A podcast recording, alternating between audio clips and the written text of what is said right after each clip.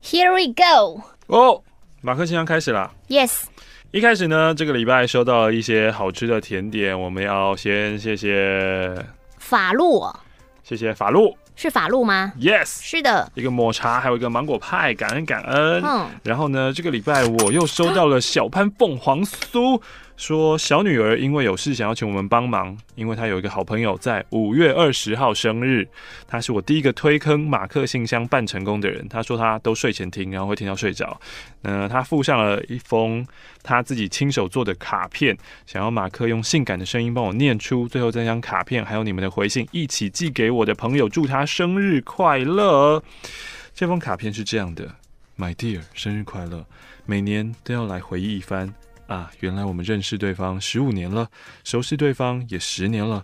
长大后，渐渐感受到朋友是来来去去的，所以更加感谢我们在茫茫人海中还是努力的抓住对方。毕竟要维持一段关系是要靠双方的努力和意愿。我们之间有时也会存在着冷战，但你总是知道此时是潇洒不又在潇虾米，还是我真的心受伤了。然后找我聊聊。总之呢，一切都让我非常的感谢。翻开这一年的回忆，好可怕哦！我们一起去了普吉岛、大阪、胡志明市，即将来的六月还要在南京、台南、东京腻在一起。很不可思议的，我们长那么大了，还能一直玩在一起，所以我格外珍惜这一段缘分。对于未来，我们有很多的瞎想，想换份工作。想去宿雾耍废，想在哈斯塔特划个鼻青脸肿。不管怎么样，我想我们都能陪在彼此身旁。祝未来我们都能很幸福且日日安好。我最亲爱的邻居，生日快乐，爱你，Love you。这封信来自于新北的梨花熊。上一次呢，在信中提到我在毕业前被诊断出是淋巴癌。那我想要分享一下。我的故事，我想先分享我是如何发现生病的。因为淋巴癌其实没有什么病症，嗯、所以大多数人发现生病了，其实都已经末期的阶段。对。那虽然淋巴癌其实是癌症中治愈率很高的种类，但当然是早一点发现，治疗会更容易，病患也不会那么辛苦。我是在完全没有症状下发现的哦。怎么发现呢？各位，各位可以把手放在你们的脖子以及锁骨的位置，耳朵后面的地方也可以摸摸看。你们有没有摸到一颗一颗的，或者是肿块呢？有啊。如果是软软的咕噜咕噜，那原则上可能没事，反正久了可能就随着时间越来越小，或是不见。但如果几周了，或是半年以上都还有，不放心就可以去看看医生。如果你是摸到不是咕噜咕噜软软的，是硬块，那就更需要留意了。观察一两天没有变小，甚至你觉得好像变大了，那就建议去检查一下。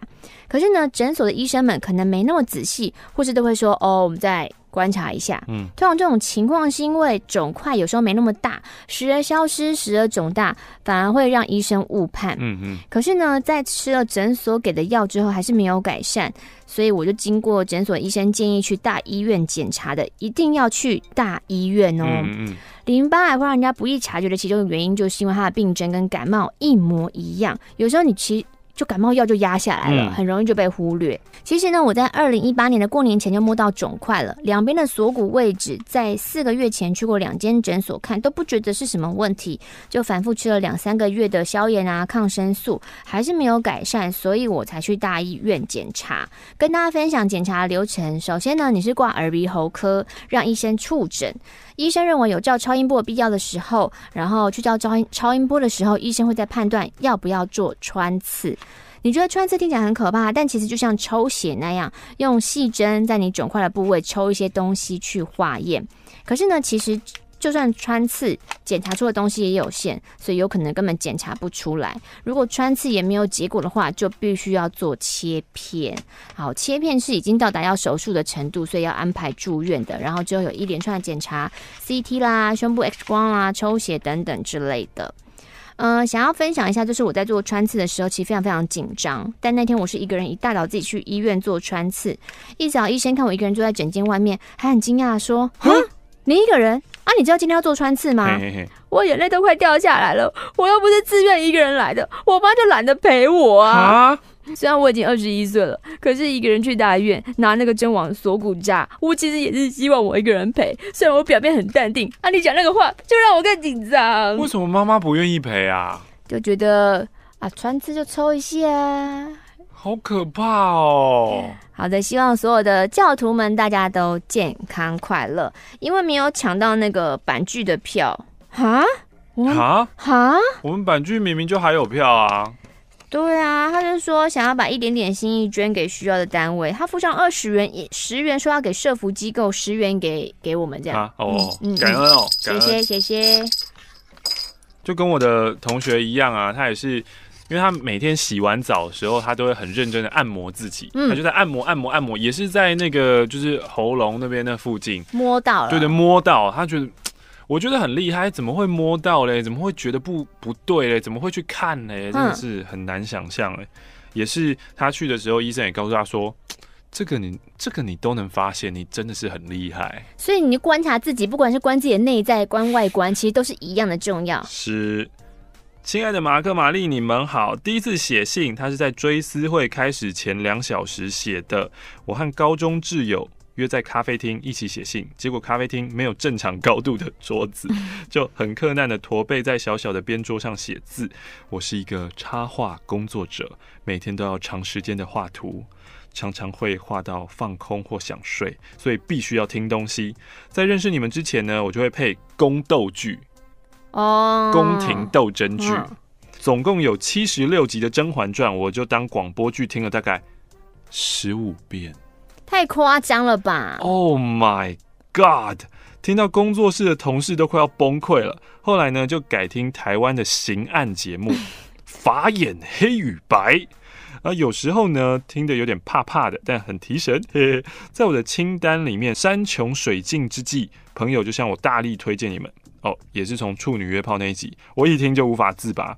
去年底我生了三个小孩啊，不，去年底我生了个小孩，生活变得更，你知道了跟三很像啊，不能怪我吧？生活变得更加充实而忙碌。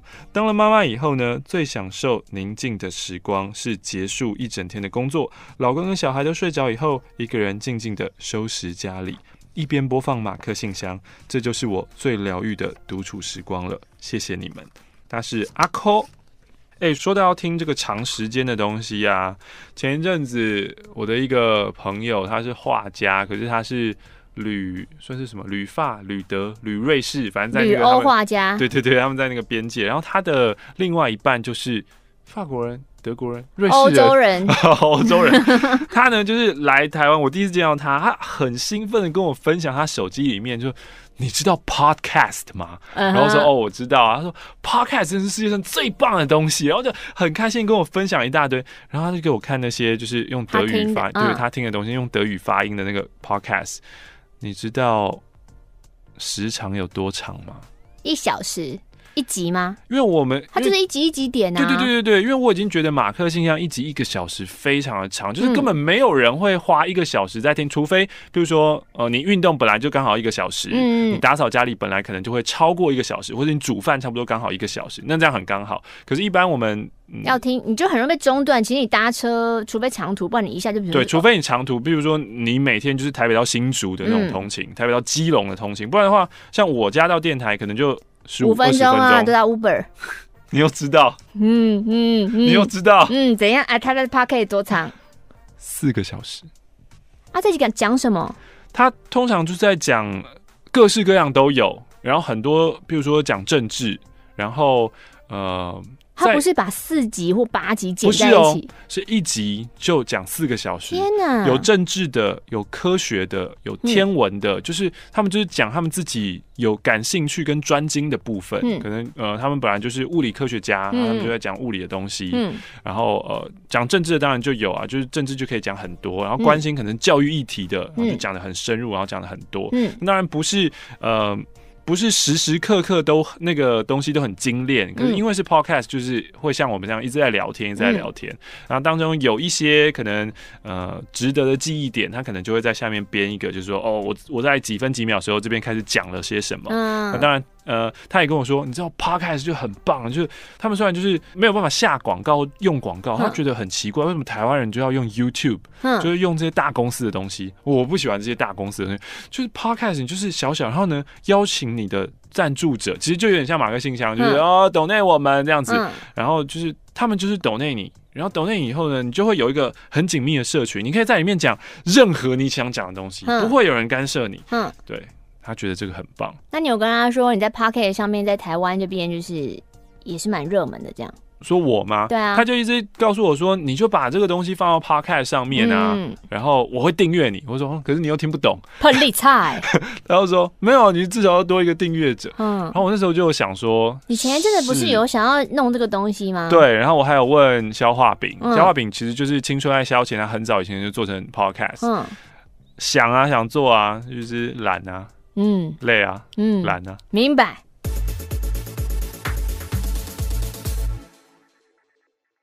这边还有一封牙签的来信。第一次听《圈圈点点》的时候是国中的时候，一开始还是只有周末才有的哟。呃，我印象中有写过，呃，好像是那个哈雷路亚吧。啊，两年前我就听到点点点要收了，非常难过。但当时发现得了鼻咽癌在治疗。哈啊，是同一个人吗？跟你跟你也是同一个人吗？不是。啊，我没办法冲去现场，现在已经算是治好了啦，请不用替我担心。今天呢是两周年追思会，最近在朋友怂恿下，我又开始听马克信箱，还是很喜欢你们这种风格哦。我跟我朋友决定在参加追思会前一起写这封信，很期待待会的追思会，呃，也有点害羞，呃，信被念出来的时候，谢谢你们还用这种方式陪着我们。最后附上这个抖内呢，跟朋友一起的，看抖内多少？哇塞，撒把扣，好多哦！哎、欸，鼻咽癌有这么多，很恐怖哎。我觉得这个是不是也是跟现在那个真的是空气空气悬浮粒子那个 PMI 二点五以上那个是绝对有关啊！现在已经有越来越多的报报报告医学报告在讲是有关的这一件事情。那怎么办？你可以告人家吗？你可以告工厂吗？你可以，这就是你得癌症，可是你很难去归因说是因为环境，譬如说。电台好了，嗯，我们电台，我们周边有好多同事得了癌症，嗯，可是你要怎么举证是这个工作环境有毒呢？没有办法啊，对啊，就没办法啊。马克、玛丽，好久没写信了，我是白景仁。今天说说洗澡时在哼晚安晚安的时候，想起了同大学三年半的室友。我们大一宿舍被分在同一间，就算兴趣不同，但因为住一起，我们就会一起去夜店，也会一起体验大一新生活。爽！大二误打误撞又成为室友。啊，因为我不敢自己睡，所以我们一起睡主卧室，同睡一张双人床。我们是上同一门哦，他对你好好哦。怎样？我只是跟刚好跟你租一起，嗯，住一起。那你不敢睡，我就要跟你一起睡。嗯，我觉得人很棒哎，你可以一起抱抱睡嘞，说明是插着睡。他们应该是同性别。How do you know？啊，我们是上同一门课，也会跟不同的同学一起去教室，也不会坐在一起哦。嗯。晚上各自回家，晚上睡前两人躺在床上，我会说晚安，然后硬硬开各种话题跟他聊天，可能会聊那个绘画课老师怎么了，嗯、或者是突然问他说：“你想要得到力量吗？” 他就会据点我说：“你很白痴哎、欸。”真的很白痴、欸，然后用妈妈语气说：“明天早八，你快睡好不好？”朋友都说我们是最陌生的枕边人。你想要得到智慧吗？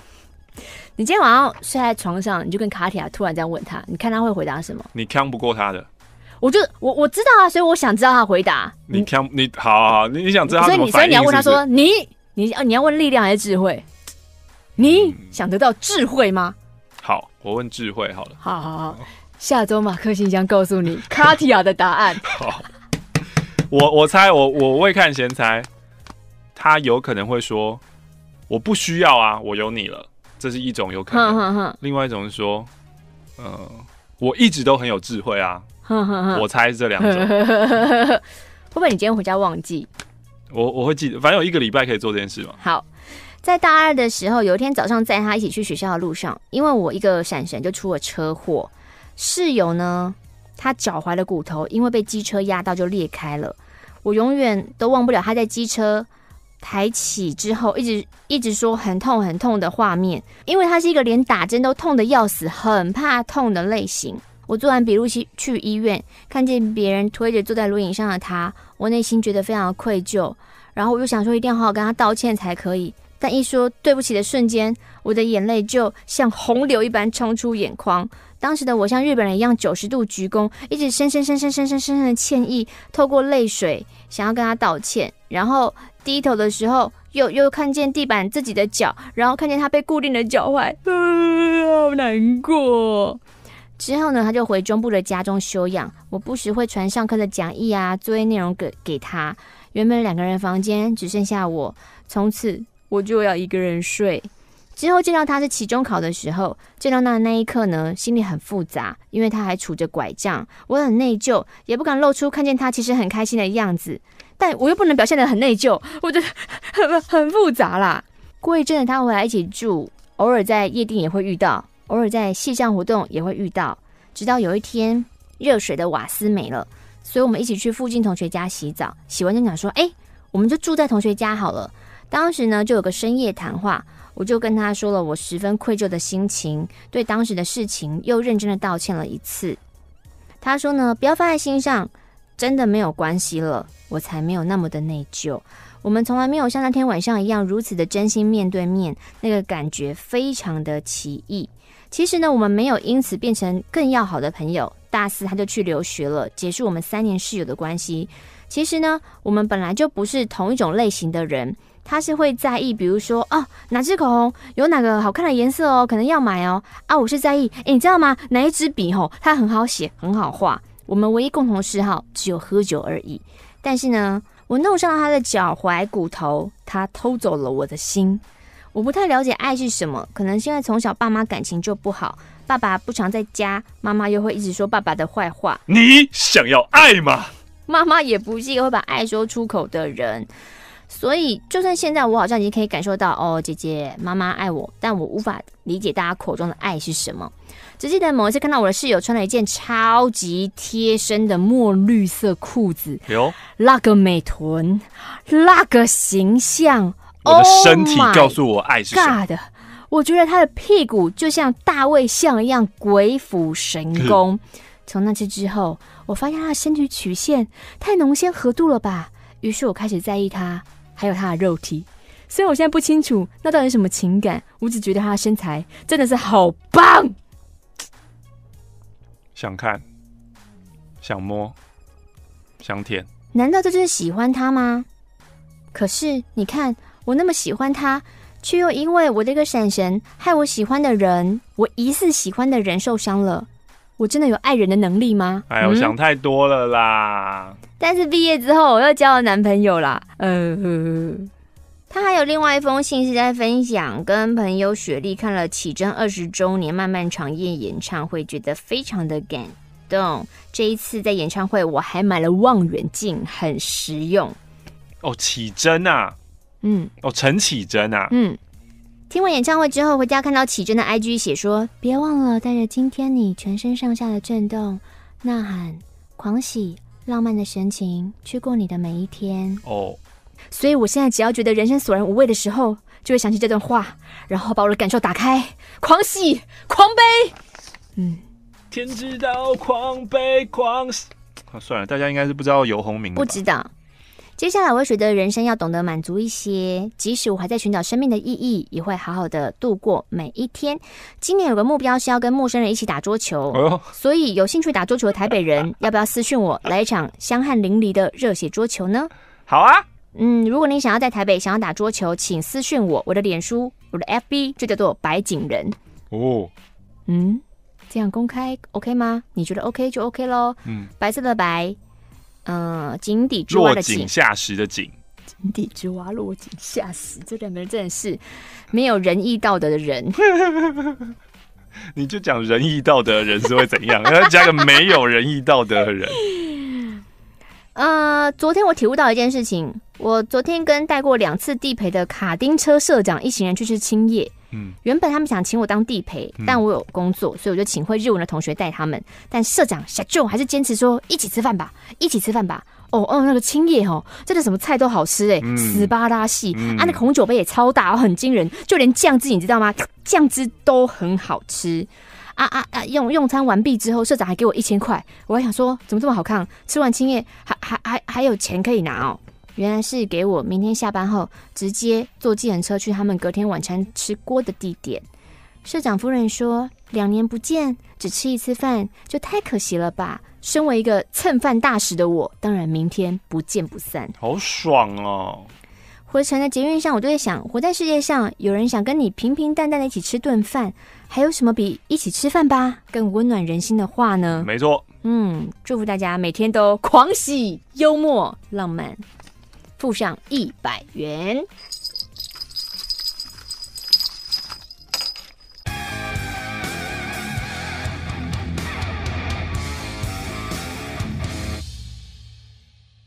Dear Mark and Mary，我是上次写信勇敢追爱的熊比，你还记得熊比吗？熊比就是，我只记得罗比。他骑车看到了一个人，然后他觉得哦，一直回他们就是一直停在隔壁互看，对，然后最后他就是勇敢提起勇气送给他凤梨酥。那可能凤梨酥大家比较有印象，他这封信他就改名叫凤梨酥好了。话说呢，信被念出的那一天，刚好我车祸在家休养。在这最脆弱的时刻，听你们念我的故事，倍感温暖啊！所以马上我又提笔写后来的状况了。那为什么我会真的想要认识那个木讷的巨蟹男呢？其实单纯就是觉得这个人骑车的背影太帅了，他的穿着不会让人感到惊艳，但就是觉得哦，整个人在发光诶，每一台机车有这么多台，就他最闪这种概念。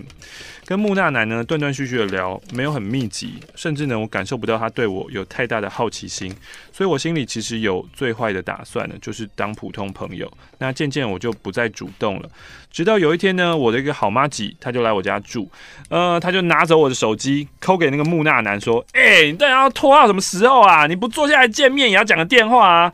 当下我马上靠背哦，然后他又不给我手机，就一阵闹过后呢，电话通了，然后呢，对方就。喂，开始我们将近一小时的尴尬通话，好几度我的朋友呢就用 Line 告诉我说，哎、欸，可以聊什么？哎、欸、哎、欸，可以聊这个，哎、欸，可以聊那个，话题百分之八十都是我开的，他每一题都答得很认真，就是面试嘛，像是小学生认真回家教老师的电访问题那样子。小学生哪会认真回啊？啊，我的那个汗哦，已经飙到像下大雨。然后就看到我朋友呵呵，他在旁边很开心。结束第一次通话以后呢，的确升温比较快，在每次相遇那个待转路口，他就会用后照镜，诶，往后看我。有时候呢，换我骑在前面的时候，也会确认，嗯，你有没有跟上来啊？如果我连续几天没有出现，他就会问说，最近加班吗？甚至往往骑比较快呢，会等我，放慢速度骑在我后面，直到到我家巷口。还有呢，他说，我以前就注意到你了。害我爽超久，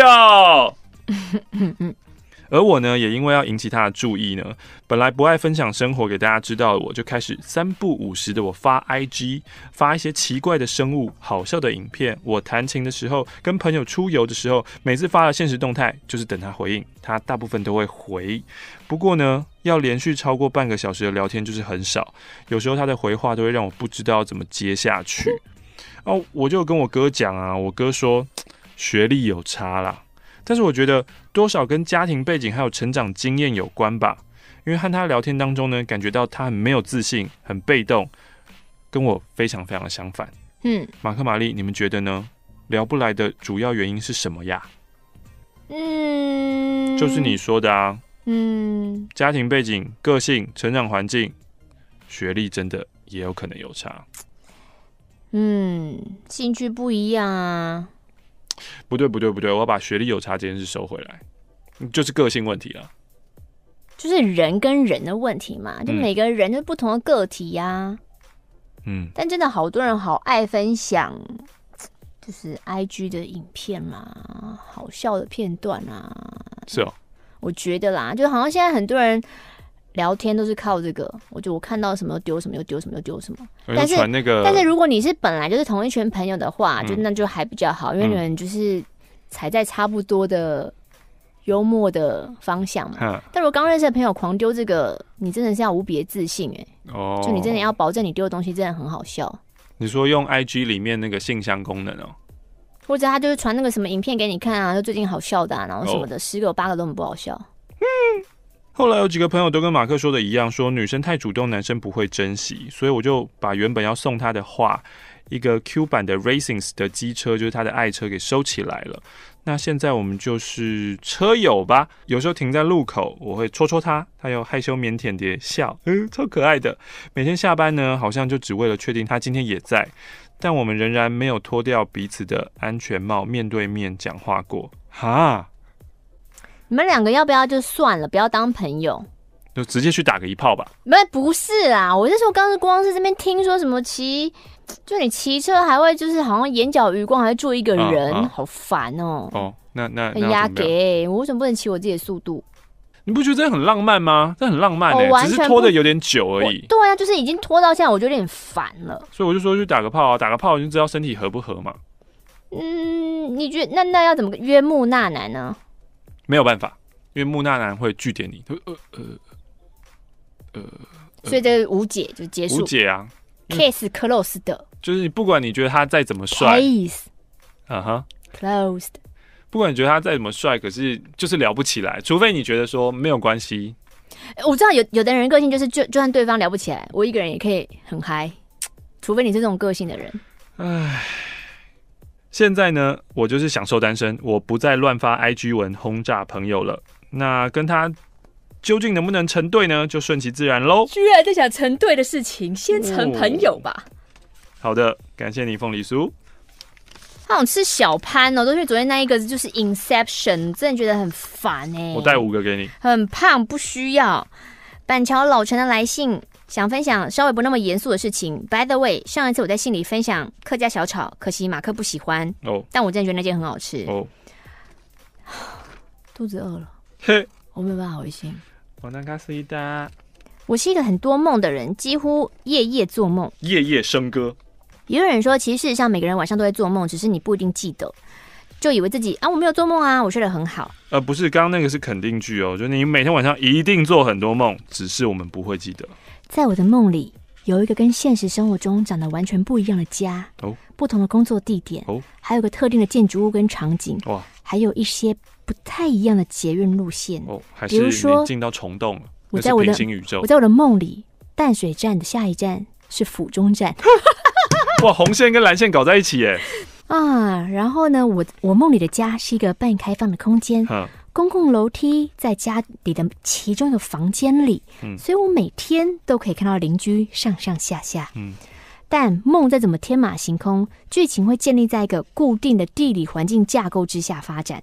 偶尔我怀疑是不是真的有个梦中世界，嗯，睡眠就是切换这两个世界的通道。至于到底为什么会发生这样的情况呢？我们下一集再跟大家说说。前些日子看了李克太太跟蔡依林的对谈。蔡依林提到，他会帮他会把那个梦笔记起来的习惯，听起来蛮有意思的。所以呢，我觉得我也这样做做看，看之后呢，能不能就是开始把梦中世界环境描绘出来。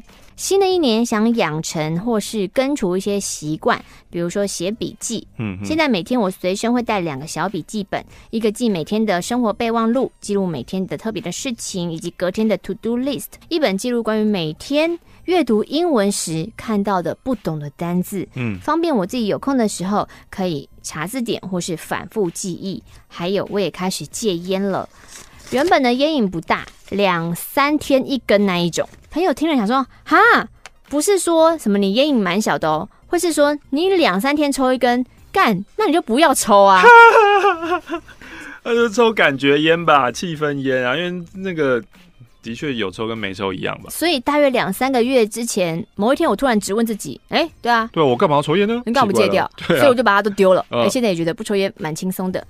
两三天抽一根，这样算抽烟吗？哎哎哎，你可能两三天想做一次爱，我不能两三天想抽一次烟吗？哎呀！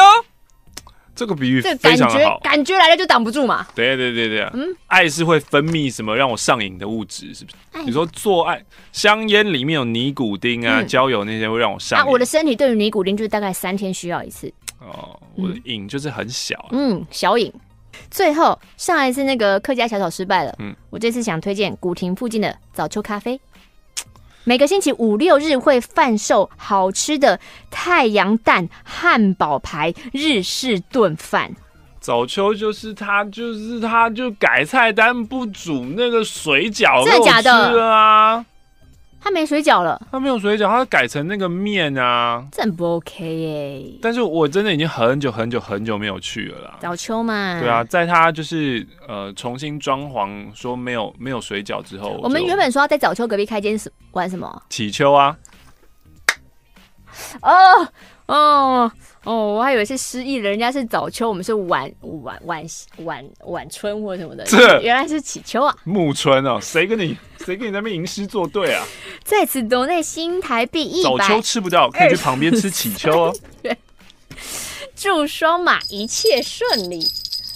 对啊，早秋没水饺，那我们祈秋有。对啊，嗯，而且我们水饺是一根筷子，然后全部帮你插好。串烧水饺，一根这样 端上，不是很开心？真的耶，真的，我不想这样吃水饺。你同时破坏了吃串烧跟吃水饺 两种，就是看到这个瞬间以后，我也不想吃水饺，不想吃串烧，都不喜欢。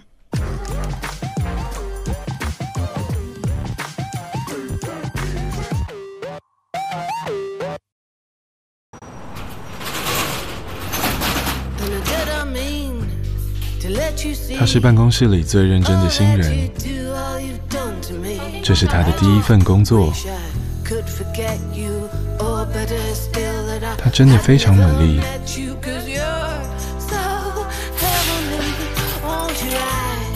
他人缘很好，对自己却不太好。我们问他为了什么目标存钱？这是紧急预备金、伙食费。还有结扎费。嗯，结扎。他秀出家人的照片。一年前，他收留了第一只浪浪。现在，他一个人照顾一整个大家庭。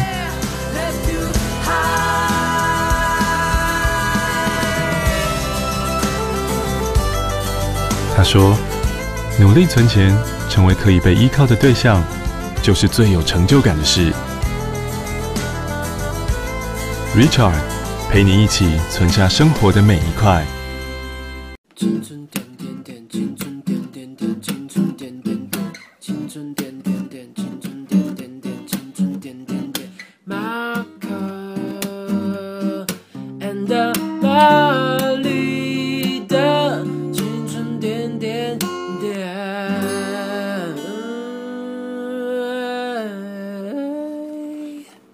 亲爱的马克玛丽，我是台北的温妮。其实我从国中，你觉得接夜配很多那个吗？应该不是吧？哦，从国中偷偷听广播到现在用 YouTube 收听，我一直都想写信，不知道写什么，觉得生活平淡无奇。但是最近我遇到了一个烦恼。我和现在的男友是大学学长学妹的关系，交往至今即将迈入第三年，见过双方家长，在外人眼中就是那种非常稳定，应该是会结婚的那种情侣。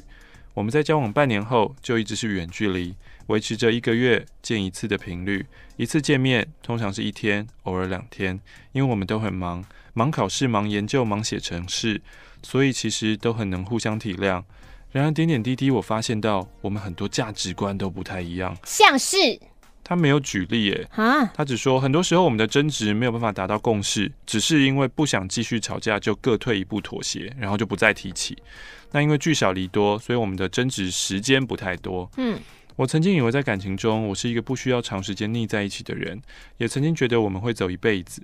然而最近，我突然有很强烈的感觉，也就是我要跟他分手。嗯，我觉得我跟他在一起不可能走一辈子。而这种感觉刚开始产生的时候，我很痛苦，哭了好几天，想到我们曾经的那些美好回忆，想到我们曾经一起规划着未来。至于为什么会有这种感觉呢？是磨合期吗？是远距离吗？我自己也不清楚。我只感觉到最近的小争执，我都懒得再说些什么了，懒得再渴求他的原谅，甚至我有点害怕面对他。不久前，我就把这些想法告诉他，跟他说明我的想法。他也承认我们很多地方价值观不一样。然而过了一个晚上，他哭着跟我说，他放不下，他放不下我们曾经的约定。啊于是我就心软了，决定再试一次。我也真的说服我自己，就这样吧，继续下去吧。但我越来越觉得我是在自欺欺人。这位学长算是我的初恋，现在早上起床，常常第一个想到他，突然涌上一阵痛苦和不舍。但我也真的看不见我们的未来。好希望我有足够的勇气、足够的智慧，让我们的关系有所改善。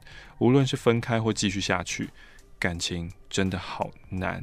随信附上两百元，感谢你们的付出，祝你们一切顺利，赚大钱。谢谢。这个是没有办法的。这个应该就会分手吧？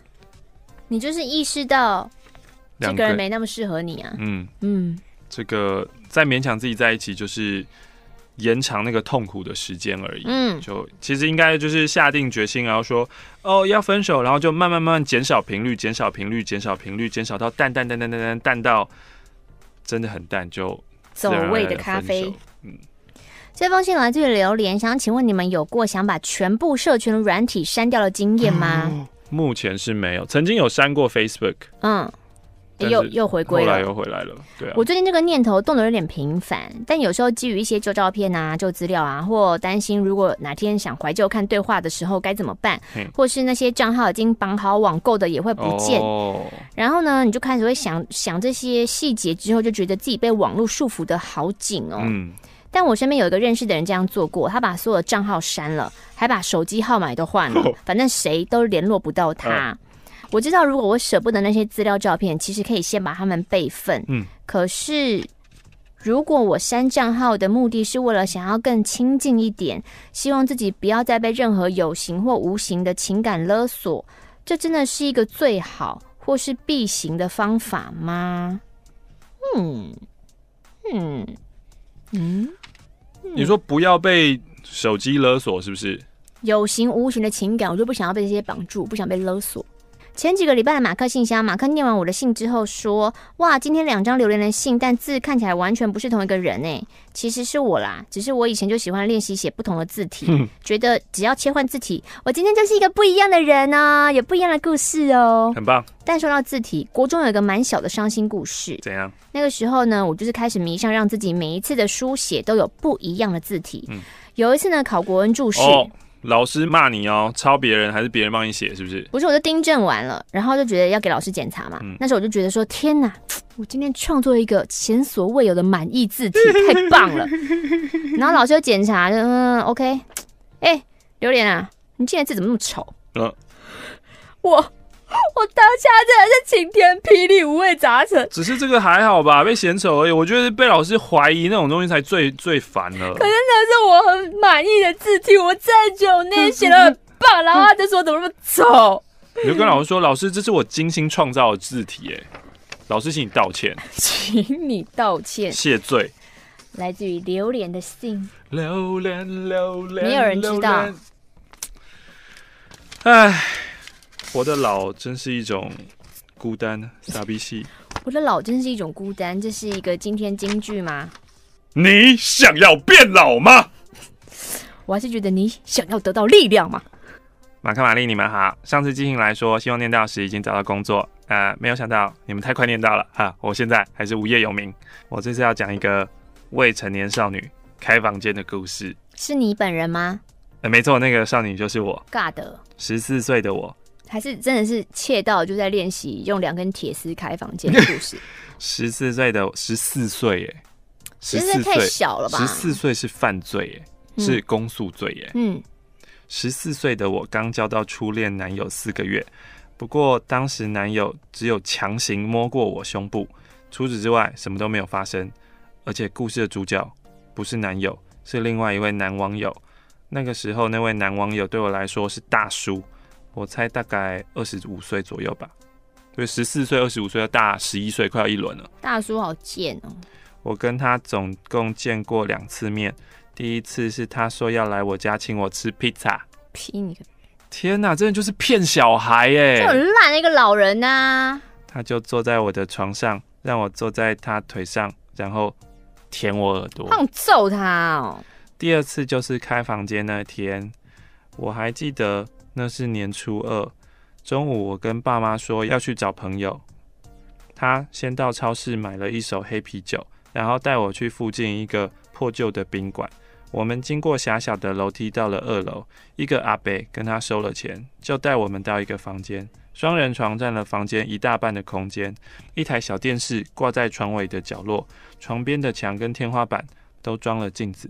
年少的我几乎没有喝过酒，在这堕落的氛围下，我打开了一罐啤酒，看着对方一边抽起了烟，我竟然也没有太大抗拒。平常我可是最讨厌别人抽烟的。我们一边玩扑克牌，一边喝酒。两个人可以玩什么扑克牌？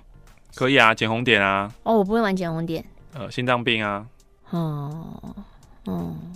不到一罐就已经让我微醺了。于是他就提议，不如来跟他练习接吻吧。靠！哦，不好意思，我刚刚有点失态了，我觉得投入太多真实的情绪在里面。我也忘记我是点头还拒绝，因为我记忆里只留下他舌头伸出来，叫我也要伸回去啊的画面。他的技巧其实没有很糟，而且重点是也没有口臭。不过接下来他就顺势掀起了我的衣服，那时候还有在穿胸罩。他将我的扣子打开，头慢慢往下。开始舔起了我敏感的地方，不对，应该是说开启舔起了我应该会敏感的地方。呃，因为我一点感觉都没有，没有害羞，没有舒服的快感，也没有不适，唯一的感觉大概就是啊，我被舔了。刚刚那个是在模仿连杰克曼吧？这样也被发现，有够明显的。What？是模仿奇才吗？难道我是模仿奇才 R R R R R R J？他尽力的舔，而我躺在床上看着电视。怎么没有人想要在那时候唱国歌或国旗歌啊？就让人家很解嗨。你说我在念这个的时候，我说我说就是比如说那个讨人厌的老人，然后老人在舔我的时候，我突然唱山川壮丽，五山丰隆，烟花四洲，东亚英雄。然后我突然就说：“你不用帮我唱这个啊，我已经升好旗了。”他会这么幽默吗？那如果讲这个，你就觉得哦，好幽默，来吧。对不起，我刚刚进入我自己的幻想世界里了。他说：“还好电视是开着，不然我就要无聊死了。”好不容易等他舔完了，我想他应该觉得服务我这么久了，应该要换我服务他了吧。接着他就脱下自己的裤子，露出了他的性器官。虽然我当年还没有看过真实的男性性器官，不过我还是可以分辨得出来大小的啊，他的很小，而且是属于硬不起来。他说他当初没有看过，可是他可以判判断它很小。对啊，怎么办到的？就可能你看那些，我人生从来没有看过恐龙。嗯，可以啊，你还会知道？那我那我看到一只恐龙，我怎么知道它在恐龙里面，这真的是很大恐龙还是小恐龙？你现在对暴龙还是有暴龙的想象吧？嗯，你会知道暴龙手不可能很长吧？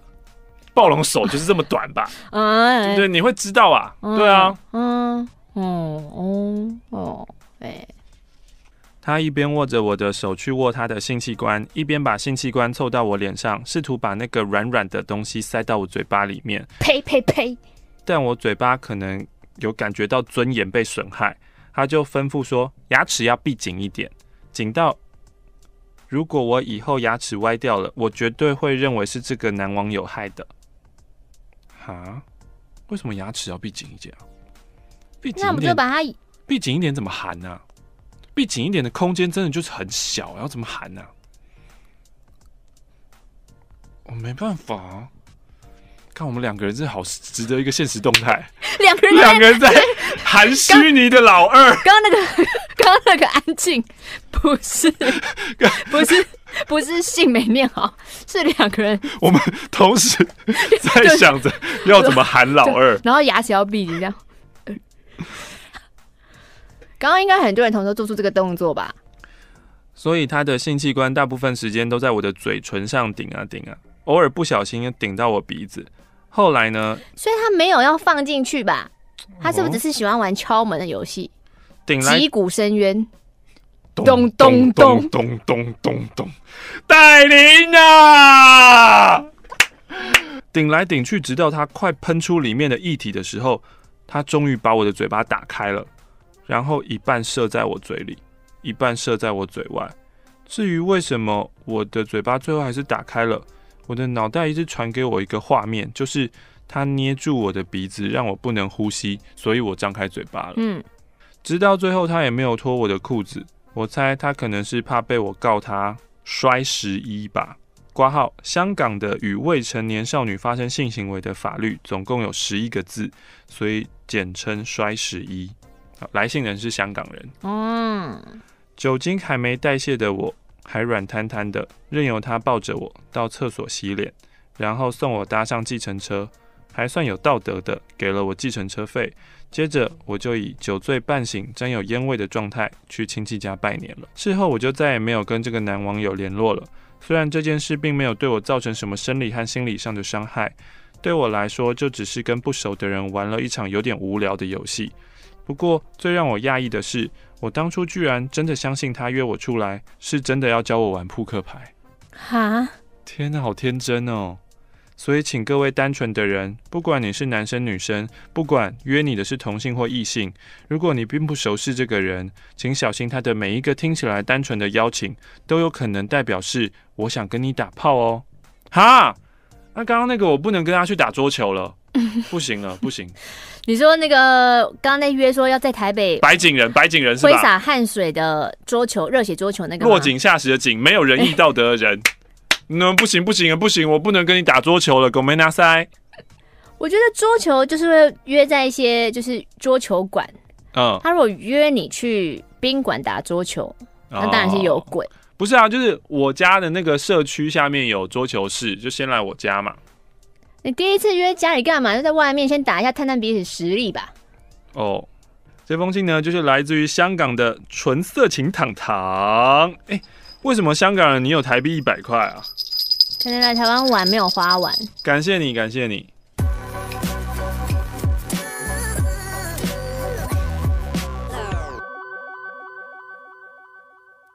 我是新北市的小 M。我要分享我男朋友的朋友的故事。嗯，男朋友的朋友是一个女生，可以帮她取一个名字吗？C 女，Carol。Carol 是一个普通的上班族，因为朋友不算特别多，所以工作以外的时间好像除了跟家人相处之外，没有特别的规划。他的第一份工作遇到一个男生 David。从 Carol 的友人传达两人关系，其实 Carol 跟 David 就是炮友。之所以两人为什么只能当炮友呢？因为 David 已婚了，No. 而且还有个孩子。你在 David 脸书都可以看到他的家庭合照。嗯，而 Carol 跟 David 其实除了做爱，也没有什么约会。可是对 Carol 来说，对于这段感情好像有别的想象跟期望。我第一次听到 Carol 故事，到现在已经一年了。嗯嗯，他们的。的的关系到现在还在持续着，即使 Carol 都已经换了一份新的工作，两人的关系都没有改变。Carol 朋友们都很希望帮他脱离这个没有没有结局的感情，劝他介绍新对象等等之类的都没有用。而且呢，你越要介绍人给他认识，Carol 都说这种刻意的社交好不自然，好刻意哦，我不喜欢。于是时间过得越久，Carol 朋友都开始受不了他。沉溺在这段关系当中，Carol 因为意识到朋友的劝说没有用，也开始不太跟朋友分享他的近况，甚至开始很少出去了。以上是我作为观察他的一个关系，可是我也希望帮助 Carol。想请问马克玛丽该怎么办呢？Carol 的好友都帮不了他了，你一个朋友的朋友的朋友的朋友帮得了他吗？除非你是宠物沟通师。我们就还是专心在呃自己的人生跟自己的问题上吧。随信附上一百元，祝福频道月月收十万收入。哇哦，真的很希望哎，好希望哦。嗯，好戏，我也好戏嘞，好戏。马克、玛丽，你们好啊！我是去年底加入的新点友 Ashley，呃，会入教呢是一个朋友 D 的介绍。第一次听了马克信箱以后，欲罢不能，变成上班可以摸鱼的首选。我和 D 呢是因为相同的兴趣而认识的，不过很不熟哦。我们是那种认识两年，见面不超过五次，除了 Facebook 之外呢，其他社交软体都没有对方存在的点头之交。那这个兴趣呢，D 在这个圈子里面算是一个玩了很久的前辈。我们玩在一起的时候呢，也不会特地跟对方说话。我对他的感觉呢，就是 stand by，跟他说话的时候呢，多了一些礼貌跟距离。有一天呢，我朋友办活动要我帮忙揪人，我把熟的不熟的人都问了一遍。后来我喜欢上同一个兴趣圈圈的 S，却觉得 S 只是在玩我，在耍我。就想到了哦，D 之前好像跟我聊一下这个圈圈以前的故事，好像有提过 S 劈腿的事情，我就决定再问一次。哎，那个时候 S 到底发生什么事情呢？D 就跟我聊了很久。越聊越多，我就突然想说，哎，不如我干脆去找 D 玩吧。就 D 在比利时，可是又很担心说不熟玩得起来吗？这两种想法在我脑海中打架了两天，我就拿起电话就问说，我可以去找你玩吗？D 很惊讶，但他还是很开心的说，你确定？我是 OK 啦。不过呢，就从决定要去找他开始呢，我跟他就突然变成那种天天联络的关系。直到有天呢，D 突然跟我说：“哎、我有些事情要处理，你这两天呃，先不要联络我哦。”我就马上开始心里七上八下，想说：“啊，发生什么事情？你你你你到底要干嘛？那我我我，哎、还是你你有女朋友吗？哦，天哪，我怎么都还没有搞清楚，我就说要去人家那边呢？”我就看了一下他的 IG，发现哦，他很久以前有 po 他的女友，可是后面都没有 po 啦。可是我又很难确定现在状况到底是怎样。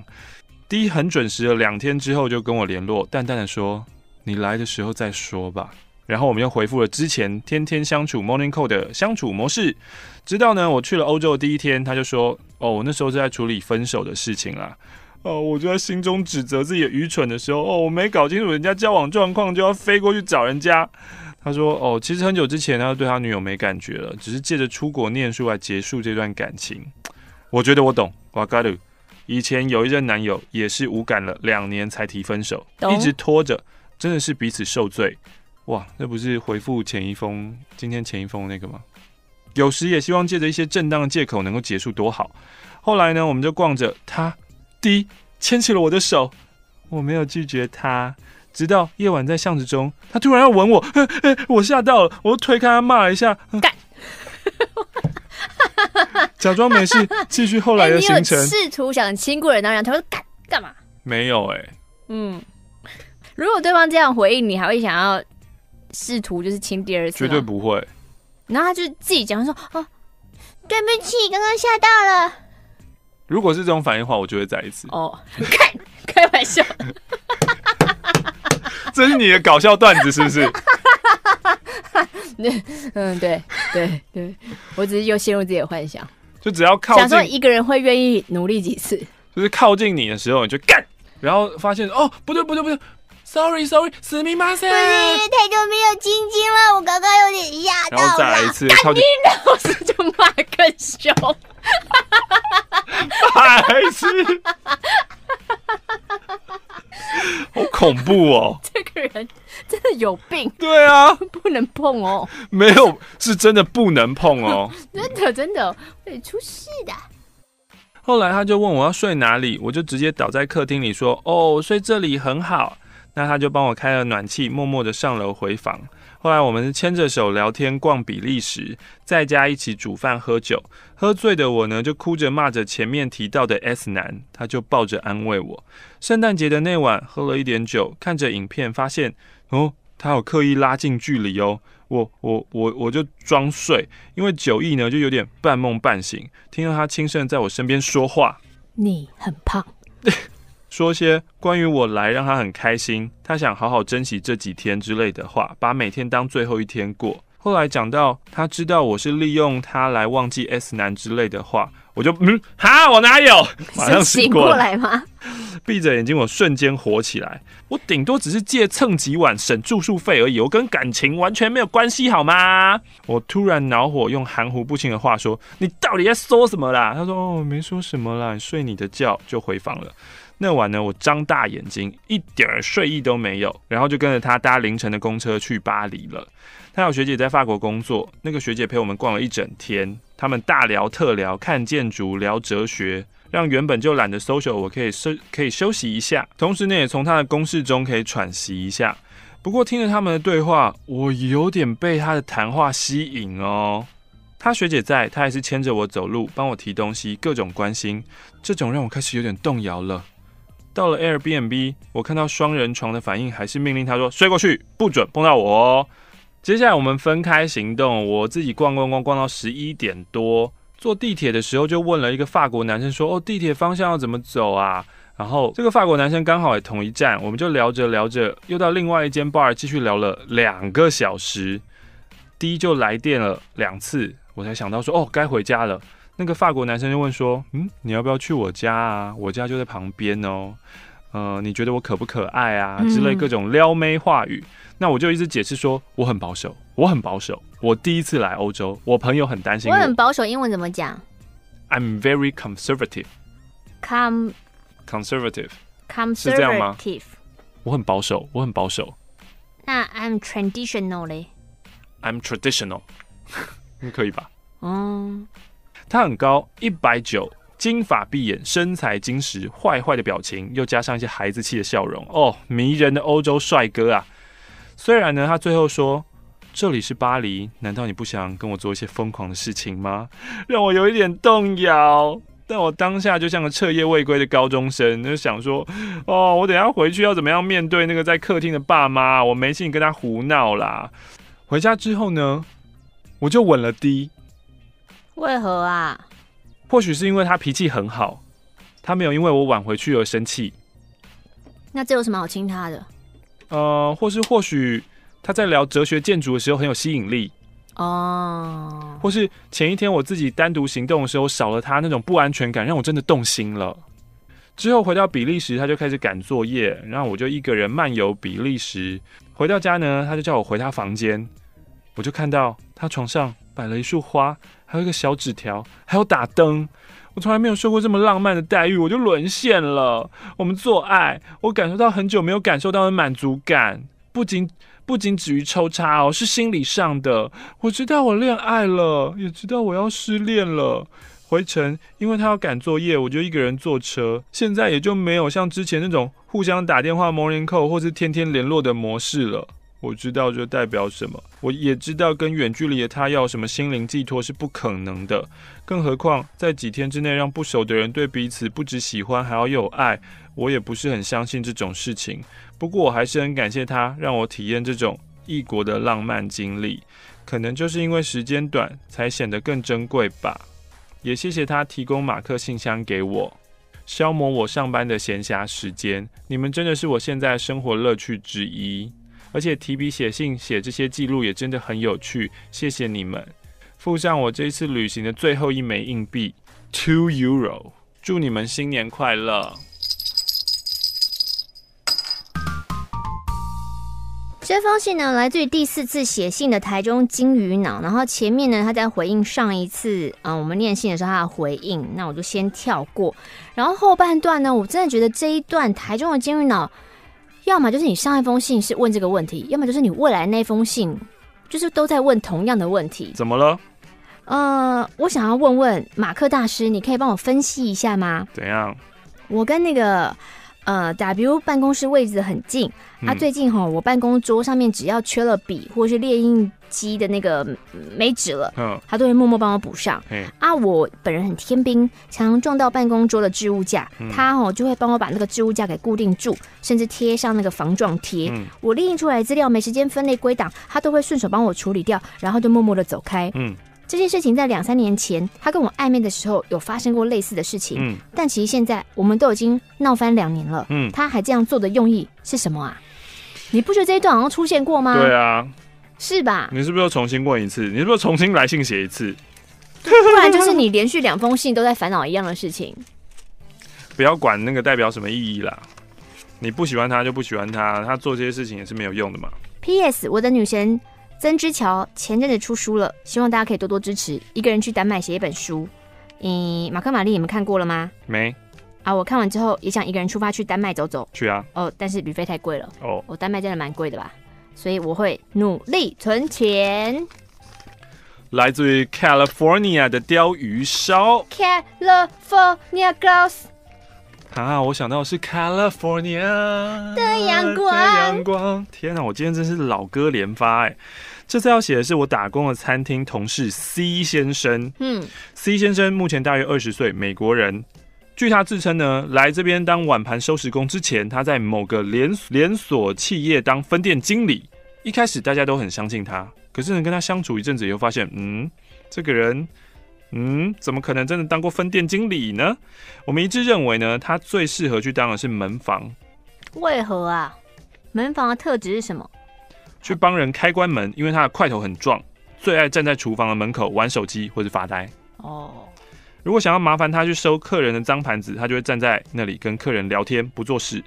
这样想想，嗯，好像当门房也不太及格。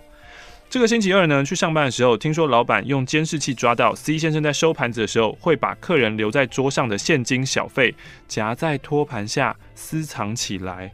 那因为我们的小费呢是由服务生跟洗碗工平分的，所以如果他先偷藏现金起来的话，我们其他人小费在总结的时候就会减少啊。但是他偷钱，然后依然可以拿到他的份，让我对他的印象大打折扣。老板娘说呢，她发现了 C 先生偷钱之后呢，就警告 C 先生。我都有录影存证哦，你不要再犯了。可是 C 先生在点头之后，依然继续偷桌上的现金小费，而且老板娘还从监视器上又看到他不知和某桌客人私下说了什么，让那位客人居然把小费包在卫生纸里偷偷塞给他。嗯，这样除了他，其他辛苦工作的外场就少了那一桌的小费可以拿嘞，真的是一个很可恶的人。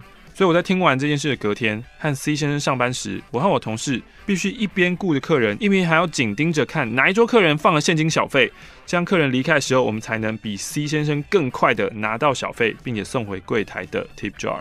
只能说拜 C 先生所赐，我们的工作量大幅的增加了。如果可以，真的希望老板娘能够炒了他，但目前缺人的情况好像蛮难的。请问，如果是两位的话，要如何对付 C 先生呢？我好像不是那种主动主动对付人的哎，这真的很难哎。你会跳出来啊？你也没办法跳出来啊，因为那个收碗盘就不是我的工作啊。嗯，哇，这真的很难哎。我没有想到外场服务生就是收小费这件事情，我真是很靠诚信哎。嗯，因为大家的分工，因为碗盘是我收，之前服务是你服务，嗯、碗盘是我收，我为什么都是都是归你？我当我如果当收碗盘那个，我一定干钱。就是剪尾刀，对，我一定会干钱的。嗯嗯，我一定干钱。对啊，这个真的很吃诚信哎。那可能跟他关系打好，他就会分你了吧？怎么可能啊？我我冒险干进来的钱，我还要分你。